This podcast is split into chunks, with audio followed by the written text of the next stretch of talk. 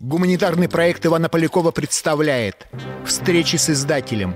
Сегодня мы обсуждаем книгу «Совет экономической взаимопомощи. Исторический опыт альтернативного глобального мироустройства 1949-1979». Олег Зимарин, кандидат исторических наук, генеральный директор издательства «Весь мир». Михаил Липкин – член-корреспондент Российской Академии Наук, директор Института всеобщей истории РАН. Я надеюсь, наши зрители увидят э, обложку достаточно внимательно на экране. Я бы хотел с этого начать, с обложки, с того символа, в каком-то смысле архитектурного символа, так сказать, э, Совета экономической взаимопомощи, его здание. Э, Дом-книжка почти на берегу Москва-реки, на, на, на Новом Арбате которое сейчас э, большинство воспринимает только как здание мэрии Москвы. Настроилась она для Совета экономической взаимопомощи, и когда оно было построено, оно было доминантной. Тогда небоскребов в таком количестве в Москве не было, и я думаю, что это не случайно. И вот тут, собственно говоря, дело не только в э, предназначении зданий. Я думаю, что и Совет экономической взаимопомощи, и его аббревиатура СЭФ для очень многих людей наших современников, особенно молодых, э, вещь э, почти неизвестная. А более того, поскольку от нас все-таки от окончания работы СЭФ, а он, в общем-то, завершил свою деятельность в 1991 году, формально вы об этом будете говорить, конечно, отделяет уже достаточно э, большое время, но для историка не такое большое. И практически-то и для профессионального сообщества, как я понял, готовя вашу книгу и читая ее, в общем, то, что вы сделали, это открытие. Вот я бы хотел, чтобы вы э, описали вот эту ситуацию, почему вы взялись за эту тему, что вы вносите и какой вот э, главный смысл вы в это вкладываете в свою работу. Спасибо большое. Ну, спасибо большое за приглашение на этот канал и, естественно, за то, что книжка вот как бы издана именно так, как хотелось а, со всеми теми просьбами, вещами, включая, например, там, карту, которая специально делалась под эту книгу, и которая вскрыла кучу ошибок, которые существуют в интернете, применительно То есть она уникальная. Да, она делалась оригинальная, да. потому что она фиксирует именно, во-первых, наконец, вот 70-х годов, что не везде есть, во-вторых, там есть масса ошибок э, в тех же Википедиях, да и на других порталах, даже применительно, скажем, к дате образования организации. То есть они указаны, какие страны, В первой главе специально это все вот, э, раскрывается. Там очень все было непросто, как бы сообщение в прессе появилось чуть не спустя месяц после того, как все это произошло. Вот были разные загвоздки на периоде переговоров. Вот, но тем не менее под эту книжку был проведен ряд очень серьезных обсуждений, апробаций и в виде статей, и в виде большой конференции в октябре, которая в том числе прошла в этом здании книжки. Нам удалось получить. Удалось это сделать. Удалось это сделать. Она прошла в трех, в трех зданиях. Она прошла в трех символичных зданиях. В здании Института мировой экономики и международных отношений, в здании Института всеобщей истории Президиума РАН-Ленинский 32А. И третий, как бы вот небоскреб, как вы правильно сказали, это вот, собственно, здание да, на, на набережной, здание книжка СЭФ, где внутри потрясающие мозаики, которые показывают, насколько романтично верили вот э, в союз э, стран-членов, которые входили в эту организацию и в светлое будущее. Ну, миссия, Те, кто создавали, миссия, да, конечно, да, да. там потрясающие вот произведения внутри, но, конечно, уже совсем другие люди. И, к сожалению, даже большой зал, звезды, ну, буквально лет пять назад, я так понял, сняли. А так, в принципе, там даже аутентичный зал был вот вплоть до недавнего времени. Возвращаясь к вашему вопросу, что такое Совет экономической взаимопомощи, действительно нет ни одной монографии, которая бы комплексно рассказывала об этом. Единственная монография на Западе на эту тему, в общем-то, более-менее по новым документам, это 96 год. А, автор а, Рэндалл Стоун приезжал ко мне в декабре, и как раз семинар проводил, и мы обсуждали эти вещи. Его пустили в начале 90-х годов в архив СЭФ, когда он лежал еще вот в здании книжки. Потом, надо сказать, была история, которую как бы не очень хотят рассказывать э, в 93 году во время октябрьских событий. Туда попал снаряд, э, там был небольшой Совета, пожар. да. А, Ну, к счастью, вроде бы небольшое количество документов какое-то вот там вот сгорело, но даже оно видно по коркам некоторых папок, видно, что заливали водой, и видно даже следы вот, вот, вот, то есть как бы он такой боевой архив, скажем так. Но, к счастью, он весь есть, он сейчас находится э, на Большой Пироговке в Российском государственном архиве экономики, и, конечно, вот, ну, любое исследование маломальски серьезное, оно как бы отталкивается от архивов. В данном случае, да, действительно, вот я считаю, что мне повезло, что, во-первых, удалось спокойно поработать с материалами фонда СЭФ, архива СЭФ, дополнить их материалами партийного архива э, РГАНИ, Российского государственного архива новейшей истории, и в том числе дополнить теми материалами, которые как раз вот нету материалами Российского государственного архива социально-политической истории. Это все, что до партийное до конца смерти Сталина. И в том числе пришлось подключать и архив внешней политики э, МИД Российской Федерации, потому что весь начальный период ЦЕФ практически делался, вся кухня была в МИДе Советского Союза того времени. Ни Госплан, ни Министерство внешней торговли, это все потом подключилось, вот как бы вот не Совет Министров, а именно вот очень такое вот келейное а, обсуждение этих дел именно внутри а, структуры Министерства иностранных дел. Это отражает и ну, вот ваше представление о периодизации э, существования этой организации, там же вот разные органы э, играли лидирующую роль, ну, соответственно, и документы откладывались, да. Да, да, да. И как бы, ну, одна из, как бы, не знаю, много ракурсов совершенно, да, в том числе и ракурс, как бы, вот, как подается сам совет, что изначально, да, он скорее создавался как некая региональная организация, но с самого начала, если вы увидите там в переводе, правда, с чешских документов, то есть вот э, наши русские оригиналы, записи, как-то выступления Иосифа Виссарионовича 8 января 1949 года на приеме. Ну, вот это как раз был, когда был создан СЭФ. Да, и вот я считаю, и конференция признала, что все-таки 8 января надо считать 49 года датой Даты. рождения СЭВа, а не там, не знаю, 3-5 э, января, когда они собрались, не 7 января, когда они закончили, и не 18, когда было подписано коммюнике. Вот, потому что именно там было озвучено окончательное название, которое несколько раз менялось. Как назвать организацию? Изначально хотели назвать и работали, рабочее название было «Координационный комитет», потом появилось слово как бы э, «экономический комитет», потом экономический совет, и в итоге вот более такой обтекаем, потому что все-таки координационный комитет, понятно, что кто-то кем-то командует, то есть она более жесткая структура. А в результате, и как показывается в первой главе, очень большой активности со стороны стран-членов – огромное влияние и на повестку СЭВа, и на документы СЭВа, и вообще на то, как вот строили взаимоотношения даже в период Сталина. СЭФ – один из столпов единства Восточного блока в период Холодной войны. Сердце мировой системы социализма согласно геополитическому видению капитанов восточной альтернативы капиталистической глобализации в период 1950-1980-х годов. Михаил Липкин. Вот это вот Э, очень важная тема в вашей книге, она проходит у вас э, красной нитью, как говорится. Собственно, э, материалы, материалы это показывают. Это не выдумка историка или кого-то еще, что роль Советского Союза, тема диктата, там, империи, это штампы, которые у нас присутствуют в публицистике, да и в литературе всевозможной. Здесь на самом деле было по-другому. Э, во всяком случае, далеко не так просто, и активнейшую роль э, в процессе и создания, и потом работы, совершенствования, изменений каких-то внутри Совета экономической запомощи, как организации, объединявшей э, страны социалистического лагеря. Вот роль других стран, особенно европейских, наиболее продвинутых, была очень-очень велика. Вот для вас это было вообще открытием, когда вы начинали работать? Да. Надо сказать, что я вообще в первый раз, э, меня пустили, э, спасибо руководству, в архив СЭФ в 2005 году. И я вообще не понял, как это, что это.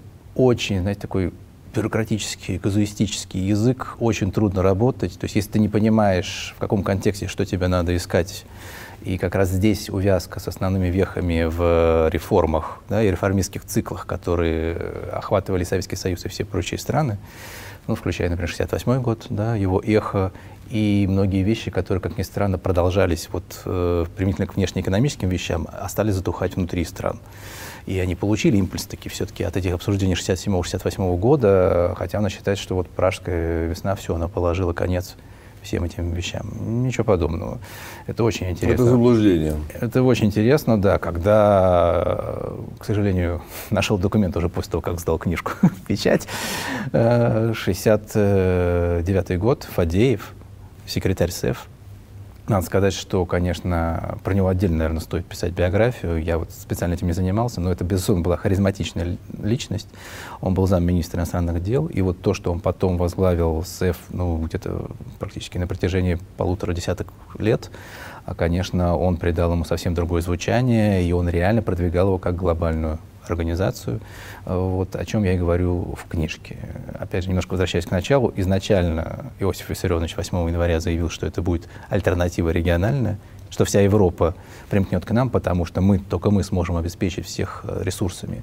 Но регионально это регионально, Европа же. Но вот Европа, замысел какой был? Э, а уже начиная с э, идеи развития... Он не говорил СЭФ, непосредственно о странах союзниках? В середине 50-х годов, Союза. так это были предложения войти Китаю, то есть уже евразийская интеграция. И с 62 года Монголия и так далее уже совершенно конкретная установка Хрущева на то, что это будет ядром мировой системы социализма с участием всех э, симпатизирующих и встающих на путь социалистический новых стран, новых э, участников международных отношений в рамках деколонизации. И вот это как раз вот, я бы сказал, что я хотел еще одну главу написать, но, опять же, не успевал. Есть своя логика у проектов, да, у отчетов. Вот. Э, эти вещи, может быть, где-то пунктиром я обозначил в последних главах и в заключение. Но это то, над чем я сейчас работаю, и то, собственно, вот, что я нашел, во что я погрузился сейчас. Это вещи, связанные с тем, какие, насколько объединял все страны интерес к внешним выходам СЭФ. То есть за пределы. Да. То есть, э, но ведь практически с самого начала я бы все-таки хотел, чтобы вы, это акцентировали изначальный замысел, как бы, если можно о нем говорить, вот и в том виде, в котором он существовал, наверное, до 52 53-го, там, 54 -го года, потом какие-то изменения, и потом вот какую форму он, да, может, чуть побольше, может быть, о 68-м годе и последствиях, то, о чем вы говорили. Это некий потенциал, который, может, не был реализован. Можно сколько угодно приводить цифры роста или падения товарооборота между странами-членами, реализованных крупных инфраструктурных проектов, но при всей относительной официальной статистике представляется, что ключевым в развитии СЭФ были не цифры – Ключевой была вера в способность построить альтернативную интеграционную модель и распространить ее на весь мир. Михаил Липкин. Изначально замысел, конечно, был совершенно очевидно, как бы, да, это некая контрорганизация, которую можно предпоставить в плане экономического объединения а, вот этого вот идеологического восточного блока а, как противопоставление плану Маршалла. Но не только это, что интересно, что впервые здесь показывается. Я здесь развиваю идеи Леонида Яновича Гибянского из Института слоноведения, а, который тоже работал вот по первому периоду образования СЭФ. Это была и так называемая внутренняя холодная война. И с самого начала, это 48 год, это ссора с Югославией. В том числе, в рамках, как, как э, перетянуть Болгарию, Албанию, как бы да. вот э, переориентировать ее на Москву, не дать как бы Югославию вести их с собой. При том, что интересно, что Югославия сама обиженно заявила, что же меня не пригласили. Вот. Да. И были разные ответы. В итоге, ну, после смерти Сталина в 1964 году Югославия присоединяется. И вот у нее единственный был ассоциативный статус в организации, и она действительно участвовала и в бюро по нефти, и во многих других вещах. То есть она такой вольно определяющийся был. То есть если в политическом плане э, был раскол, был конфликт Тита и Сталина, и была деятельность наследника, ну в каком-то смысле ослабленного наследника Коминтерна, э, Коминформа, э, так сказать, нацелена против так, как бы ревизионизма Югославии, то в экономическом плане он как раз СЭФ стал выходом из этого положения. Да, потому что интерес экономический. Изначально, конечно, туда закладывалась масса идеологии, но интерес был реально экономический. Интерес был восстановление своих экономик, и это был первый этап восстановления СЭФ. А второй этап был, э, собственно, вот э, какие рынки мировые завоевать, основываясь на плановой системе, на социалистической, как бы на э, экономике большого масштаба, но в чем отличие? Да? Вот, э, то есть потихонечку мы на Западе видим западноевропейскую интеграцию, это первые сообщества, Европейское объединение угля стали, э, Европейское экономическое сообщество, общий рынок так называемый, 57 год, Римские соглашения. И на Востоке аналогичные вещи, но если на Западе все строилось на базе конкуренции, и считал, что вот самый сильный, как бы, значит, самый успешный, потом его модель применяют все, то на Востоке изначально вроде это звучало логично, да, все время была попытка убрать параллелизм, как это называлось, а, что вот давайте мы распределим, кто что будет делать, и не будем дублировать усилия друг друга. Вот, лучше эти ресурсы направим на то, что вы лучше будете, не знаю, там, производить вот там, не знаю, сельское хозяйство, что-то у вас там лучше будет вот это, вот, а мы не будем как там бы. какой-нибудь там лен там, или хлопок делать, а мы будем делать там, не знаю, телевизоры там, или карус, или что-нибудь такое. Вот. Э, но, естественно, определенная доля национального эгоизма вот, она присутствовала, и, естественно, все-таки всем странам хотелось более-менее иметь какую-то уравновешенную экономику. Поэтому все эти планы не всегда свершались. Более того, опять же, как показывается здесь, и о чем вы уже говорили, видя текст, это то, насколько влияли на повестку страны-члены и насколько они тормозили все эти попытки Советского Союза, периодически как бы вот такие возбуждения, да, попытки скопировать западную модель и быстренько сделать как бы национальное нечто на базе СЭФ. Они не получились, по сути дела. В то же время нельзя сказать, что Советский Союз был абсолютно самостоятельным в своих действиях. Имея вот такую вот организацию. Это очень важный момент. И будучи связан с таким пулом союзников, он должен был, он вынужден был с ними согласовывать свою линию. Это то, чего не было у Китая. Китай был гораздо свободнее в своих действиях. Поэтому я в выводах и говорю о том, что вот эта вот идея ограниченного суверенитета, на самом деле, она распространялась и на Советский Союз. Я бы сказал так, вот я думал, ну а что такое СЭФ принес вот мировой экономике? Ну, во-первых, про это говорил еще Оскар Санчес Сибони, но вот тут просто это богаче на материале архива СЭФ, он его не трогал, можно показать. Во-первых, по сути дела, вот э, к концу 60-х, 70-х годов это попытка встроиться вот в мировую экономику, за счет того, что страны СЭФ выступали реципиентами, то есть они воспринимали основные, как бы покупали, приобретали а, западные передовые технологии, применяли их у себя, и свои технологии, которые были вполне конкурентоспособны, вот как бы конкурировали достаточно успешно на рынках стран третьего мира и предлагали себя э, в этом качестве стран третьего мира, взамен получая ресурсы различные дефицитные, сырьевые и другие, пытаясь развивать совместные предприятия там. Иногда даже с посредничеством некоторых западных стран, например, ГДР при посредничестве ФРГ многие вещи продавала там, в Латинскую Америку, еще куда-то. Вот. А иногда все-таки вот, э, самостоятельно. И логика в этом некоторая была, в общем-то, и это так вот развивалось достаточно успешно. Э, опять же, взгляд на СЭФ. Существует два взгляда. Первый, вот он распространен, честно говоря, у многих людей старшего поколения, которые даже как-то соприкасались с СЭВом, что все это было провальным, неуспешным, вот, изначально безнадежным, изучать вообще нечего.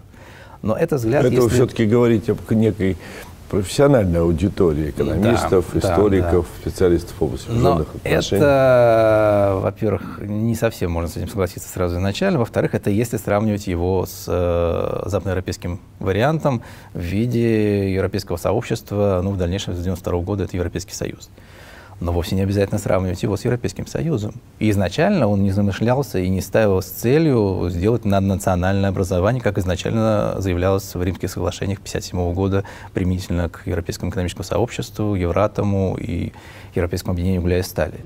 Именно в этом, в интеграции не в духе наднациональной модели европейского сообщества, о формате некого аналога современных БРИКС или АТЭС и заключалась притягательная сила СЭФ в 70-е годы для стран-членов. Михаил Липкин. Есть вещи, которые вам абсолютно ясны и понятны. Ну вот, а я пытаюсь как бы акцентировать то, что я сам э, с удивлением э, прочитал. Вот эта вот разница между э, европейским э, сообществом и э, СЭВом, в, отсутствие, в отсутствие национальных органов. Они же все время идут, во всяком случае, до последнего времени они шли, сейчас они встали, так сказать, в, в позу ожидания, да, но по линии появления национальных регулирующих таких, сказать, директивных органов, как бы. А да. у, у СЭВа их не было. Вот эта вот необходимость поиска общего решения, вот этот э, обмен мнениями, отстаивание национальных интересов СЭВа, то есть она в, этом смысле э, очень сильно отличалась от э, европейского. Но возникали э, при попытках взаимодействия между двумя организациями, вот тут эта проблема возникала. Руководство Европейского сообщества могло принимать некое решение, а секретариат СЭВа нет. Да, да. Это вопрос как вот, переговоры а, права, международного права применительно к СЭВу, вот, который встал как раз в 70-е годы, когда они попытались, а, естественно, как бы и поднять статус СЭВа, и как раз чтобы на одной волне, ну, на, э, в равноправные вести переговоры с европейским сообществом, выяснилось, что нужно поднимать вот эти вот вещи. И тут как раз э, страны разделились. Ну, потому что изначально был очень разный уровень. Э, вот, э, страны типа Румынии, Болгарии, вот они как бы эти вещи, они тоже были заинтересованы в том, чтобы через механизмы СЭФ за счет как бы, большой крупной организации добиться себе больше привилегий в торговле с западноевропейскими странами через все эти препоны общего рынка переступить. Как бы они понимали, что переговорные позиции от э, имени там, изначально шести, а потом это уже было там 8-9 стран и больше, как бы будут э, мощнее, чем ежели один на один говорить. А с другой стороны, они вот были не, не готовы полностью делегировать свои полномочия, они очень как бы четко за этим смотрели, и даже страны типа там Польши, Венгрии были готовы, и они настаивали на том, чтобы углублять интеграцию. Причем интересно, опять же, да, взять э, несколько волн реформ. Это хрущевский период, особенно вокруг 62 года, инициаторы поляки, причем не по указке Москвы, а там Москва тормозит поляков в некоторых вопросах, в том числе, например, единой внешнеполитической линии в рамках СЭФ и какого-то там политического комитета. Обсуждение комплексной программы социалистической экономической интеграции, которая началась аж с конца 67 года, 68 69 то есть вещи, которые вот удалось открыть, которые вообще были мало известны у нас, по крайней мере, вот в историографии, показывают, насколько э, поляки и венгры были готовы углублять, и они хотели привязать Москву к этим коллективным решениям. То есть они видели а, в углублении интеграции для себя а, механизмы сохранить свой суверенитет, как ни странно. Ну и а более слабые укрепить страны, реформы, которые проводили те же да. А более слабые страны, конечно, типа Румынии, Монголии, они, конечно, немножко мандражировали вот, э, болгары, что они окажутся на позициях какого-то придатка сельскохозяйственного, вот они хотели развивать все тоже как бы примерно более-менее Э, равномерно, оставлять себе свободу рук во всяких э, внешнеполитических акциях и так далее. И вот тут, конечно, нашла коса на камень. То есть Советский Союз, обсуждая эту комплексную программу, по сути дела, затянув уже ее там на несколько лет, в отличие от того, что он думал вначале, что это все за год быстренько будет принято, пошел на массу уступок, отказались от подписания международного договора, обязывающего э, все, например, выполнять решения, которые принимал СЭФ, э, пошли на массу оговорок, и в том числе вот вещь, которую я открыл уже то, после того, как книжка вышла, это помимо опубликованной там, на 100 чем-то страниц комплексной программы, была закрытая часть. Я про нее говорю со ссылками на финскую исследовательницу Суви Кантикас, которая э, единственное видела это по восточно-германским документам. Я долго искал, я где-то полгода искал, и никак не мог понять, где же, как, ну как так, нет этого документа. В итоге я нашел. Это документ, которого не существует в описи. Это Понятно. вот, вот понимаете, архив, это вот... Архивные э, поиски всегда, архивные открытия. Это как старый полевое... архивист говорю, это результат неправильного написания. Если это не сознательное, конечно, так сказать, скрытие документа. Сознательно. Это, Я в данном случае, думаю, сознательно. Но ну, это было сделано в начале 70-х годов. Это не ошибка архивиста. Не ошибка. Это было сделано в начале 70-х годов. Причем об этом даже не знали вот э, современные архивисты. То есть вот как бы это было и для них открытие тоже, да. И, ну, в чем суть, я расскажу в двух словах. То есть, как бы и по документам до, и по документам после объясняется, что, как бы, предложение, давайте мы вот наиболее спорные вещи уберем закрытую часть, не будем их публиковать. Вот, э, есть эти вещи по немецким документам, восточно-немецким, восточным архивам, как бы, ГДР. Но где же наши, вот, собственно, базовые русские -то документы? Нигде не мог найти. И в итоге я вот вслепую заказал дело, которого вот как бы, ну как-то странно, вот такого номера дела, вот оно пропущено. Вот опись есть, все сшито, в начале 70-х годов, все пронумеровано, вот как бы с такого по такое. А где же дело номер один? И выясняется, что если вслепую заказать дело номер один, то оно существует, оно стоит на полочке, но в описи его нет. И вот там и есть эти дали. 28 страниц, да, секретных, которые уже рассекречены, потому что, в общем-то, материалы СЭФ еще отличаются тем, что поскольку они принадлежат всем странам СЭФ, то они не были засекречены в одностороннем порядке или как-то еще. Они доступны. Ну, слава богу, для этого, для поиска э, исследовательского есть э, хорошая конечно, основа. Конечно, да. И вот там видно, как бы, вот, а что, как, почему, и наиболее, во-первых, спорные вещи, и, во-вторых, наиболее такие вещи, которые не хотелось светить типа те же отношения с третьими странами, типа развития радиоэлектроники, вплоть до создания, уже 1971 год ставится задача создания единой электронно-вычислительной системы стран ЦЕФ. То есть, по сути, читайте интернет в будущем, да? Ну, есть точка вот. зрения, я об этом слышал, что э, плановой экономике и мировому социализму не хватило немножко времени, чтобы вот вошли в строй компьютерные технологии, персональные компьютеры, и тогда плановая экономика бы победила. Смотреть надо с другого ракурса, с другого фокуса. Ведь было масса и других э, интеграционных э, проектов в том же, в рамках того же самого с той же самой Западной Европы, например, Европейская ассоциация свободной торговли. То есть более свободные, да, или даже взять, там, не знаю, нафта, то есть более свободные, вот без этих вот жестких наднациональных э, органов э, брюссельских э, формы интеграции. И тогда, если с ними сравнить, если сравнить с Организацией экономического сотрудничества и развития, ОСР, которая возникла на базе Маршалла, то тогда СЭФ выглядит вполне, в общем-то, успешно. Да. Вот. Более того, когда работаешь вот с этими вот неправильно рабочими записями и вот этими внутренними документами, где видно, насколько откровенно идет обсуждение всех вопросов, где просто идет шантаж Советского Союза, где друг друга обзывают конкретно значит, представители ну, разных стран, как а Советский бы, Союз да. как арбитр вынужден их мирить, потому что они там чуть ли не готовы там передраться, полностью отказаться и так далее, и так далее, то понимаешь, насколько важно это был форум, где встречались, там, пожалуйста, вот если, да, берем даже экспорт образования на стран третьего мира, который вполне успешно развивался, и даже отдельно был фонд э, СЭФ, по этому делу и встречались отдельно, шли, потому что там очень много рабочих документов, рабочих групп. Отдельно встречались все заместители образования всех стран, все заместители внешней торговли всех стран. То, То есть даже образ... образование тоже входило в сферу да, да, ответственности СЭВа и да, координации. Да, да. да. Во-первых, они докладывали, там дальше. видно, что происходило, сколько студентов обучалось на странах, где как. Да? Не только у нас в Руден, во всех этих странах. Какие интересы были у всех этих стран, конкретных странах третьего мира вот, э, и что они делали, и как они это предполагали, там, в том числе как бы отношения потом там, с выпускниками. То есть это экспорт образования.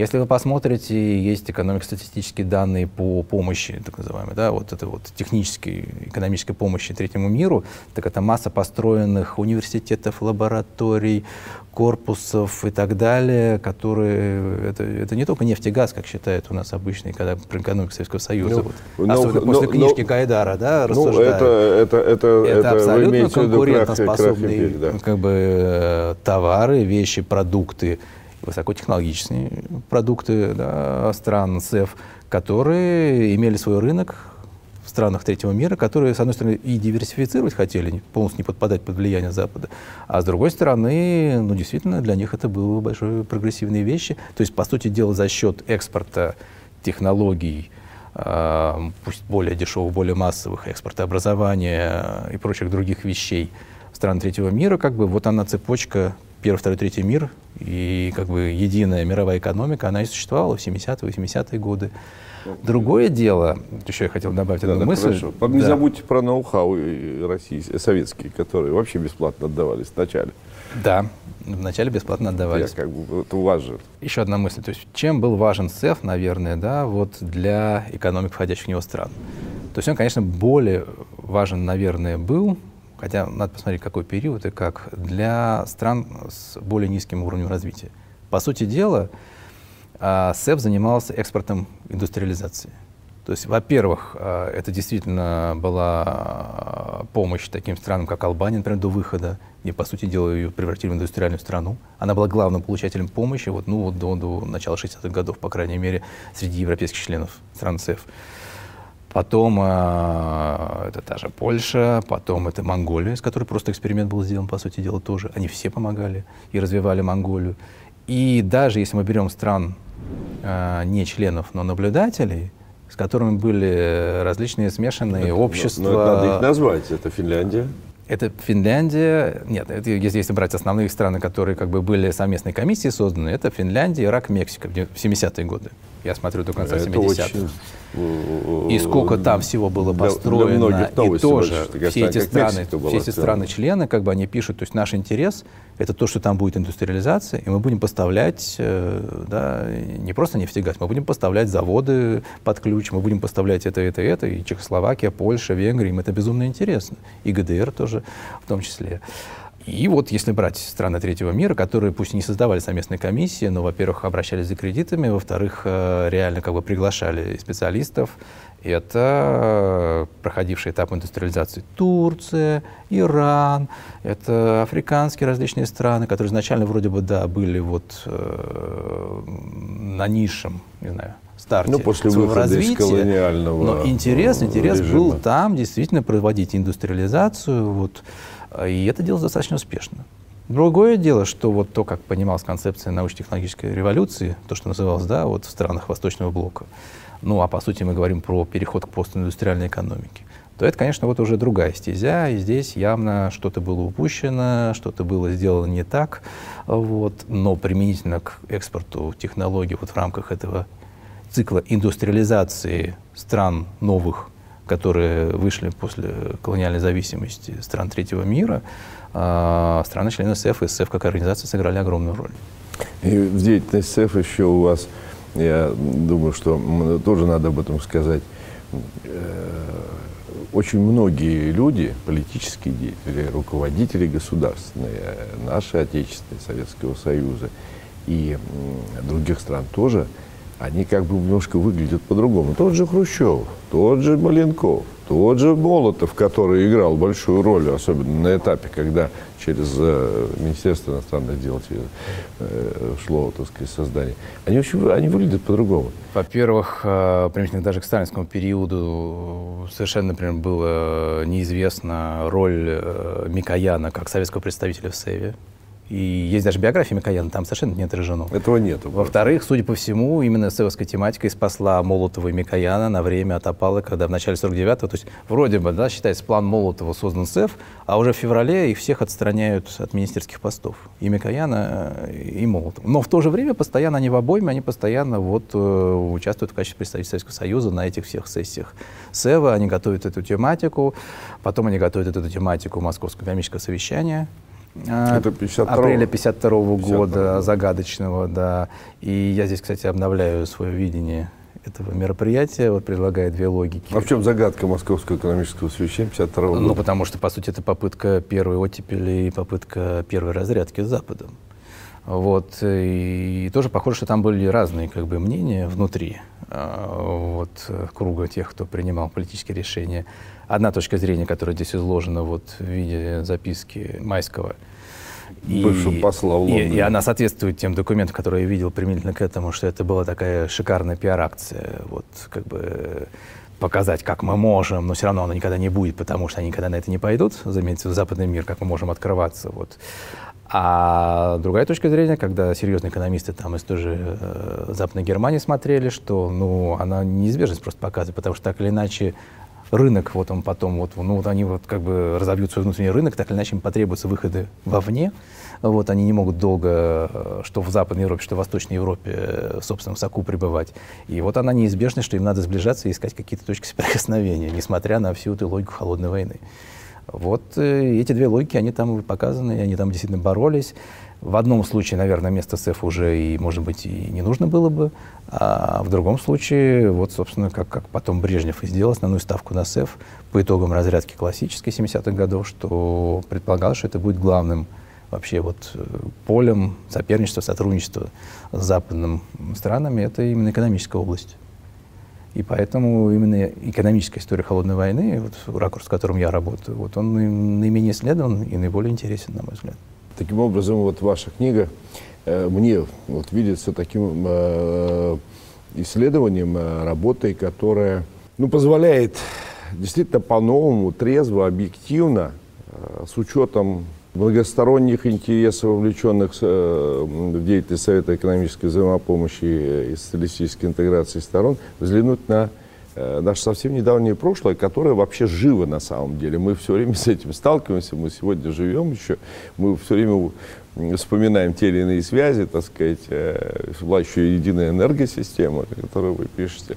И это надо, конечно, э, э, очень ясно себе представлять и избавляться от стереотипов. Потому что здесь, если даже мы говорим об экономике, но мы говорим о том, как принимались решения, мы говорим о том, как они взаимодействовали страны, мы понимаем, что и наши представления о политическом взаимодействии, это немножко разные вещи, и тем не менее, они тоже э, одномерно, это как бы добавляет глубины в наше понимание. Ну и понятно, что еще для работы очень большое поле.